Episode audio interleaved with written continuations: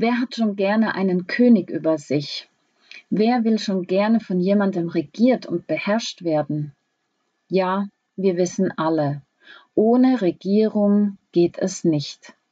Aber wir möchten gerne mitbestimmen und mitreden, uns bloß keinem unterwerfen müssen.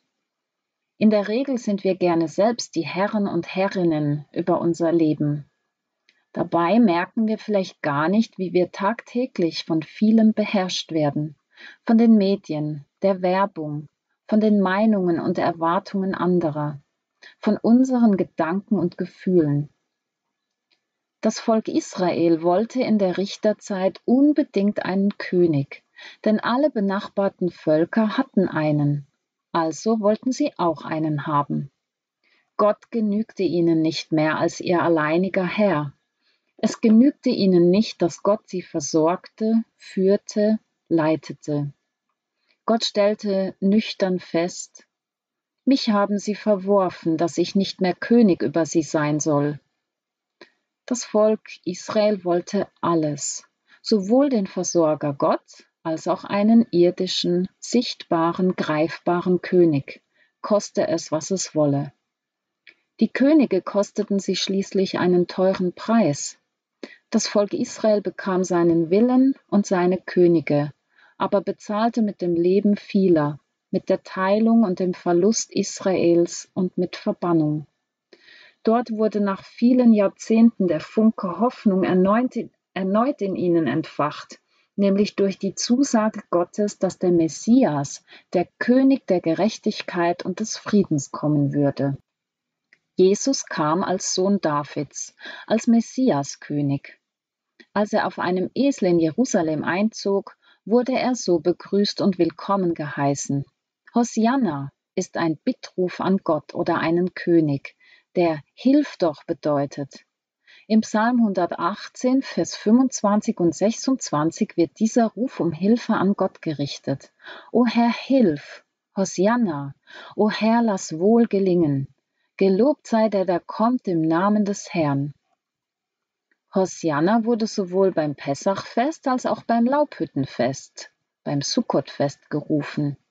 Psalm 118 gehört zur Pessach-Liturgie, die zur Zeit Jesu noch im Tempel gefeiert wurde. Auch beim Sukkotfest wurde Hosianna gerufen, als großes Hosianna beim Umzug am siebten Tag. Doch was hat dieses Hosianna mit Jesus zu tun?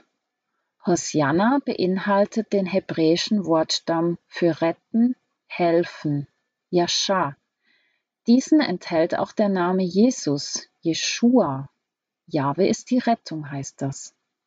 Diese Wortwurzel ist wie eine Brücke, welche die Begriffe Hosianna und Jeshua miteinander verbindet. Am Palmsonntag, eine Woche vor Ostern, denken wir als Christen und Christinnen an den Einzug Jesu in Jerusalem auf einer Eselin. So wird es im Matthäusevangelium Kapitel 21 in den Versen 1 bis 11 beschrieben. Die Reaktion der Menschenmenge auf diese Ankunft Jesu ist erstaunlich. Sie breiten ihre Kleider auf dem Boden aus, schneiden Zweige von den Bäumen und streuen diese auf den Weg so dass Jesus über Kleider und Zweige reitet, sozusagen über einen roten Teppich. All das wird begleitet vom Schreien und Rufen der Menge. Hosianna, dem Sohn Davids, gelobt sei der da kommt in dem Namen des Herrn. Hosianna in der Höhe. Unter diesem Geschrei und Jubelrufen zieht Jesus in Jerusalem ein, und die Leute in der Stadt fragen, wer ist der? Die Menge antwortet, das ist Jesus, der Prophet aus Nazareth in Galiläa. Wer ist Jesus? Diese Frage beschäftigt uns bis heute und sie ist die entscheidende Glaubens- und Lebensfrage. Wer ist Jesus. Die Jünger und auch die Volksmenge setzten ihre Hoffnung auf Jesus.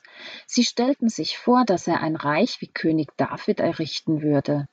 David hatte das Volk Israel von der Herrschaft und Bedrohung durch die Feinde befreit und Sicherheit gebracht.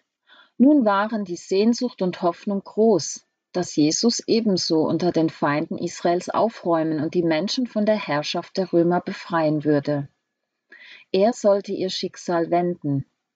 Die Menschen erhofften und erwarteten durch Jesus Rettung und Hilfe von Gott.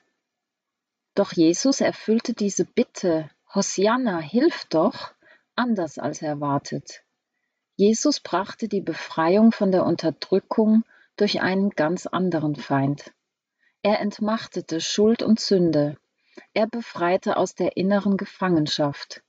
Er erlöste vom unreifen Ego. Welche Enttäuschung für diejenigen, die Hosianna aus politischen Gründen gerufen hatten. Welche Freude für diejenigen, die mit ihrem Hosianna ihrer Sehnsucht nach Erlösung vom alten Adam Ausdruck verliehen, damit der neue Mensch zum Leben erweckt wird. Welche Rettung und Hilfe verbinden wir mit dem Ruf Hosianna? O Herr, hilf! Jeschua, hilf! Ja, er möge uns dabei helfen, Tag für Tag. Gebet. Hosianna, o Herr, hilf! O Herr, lass wohl gelingen.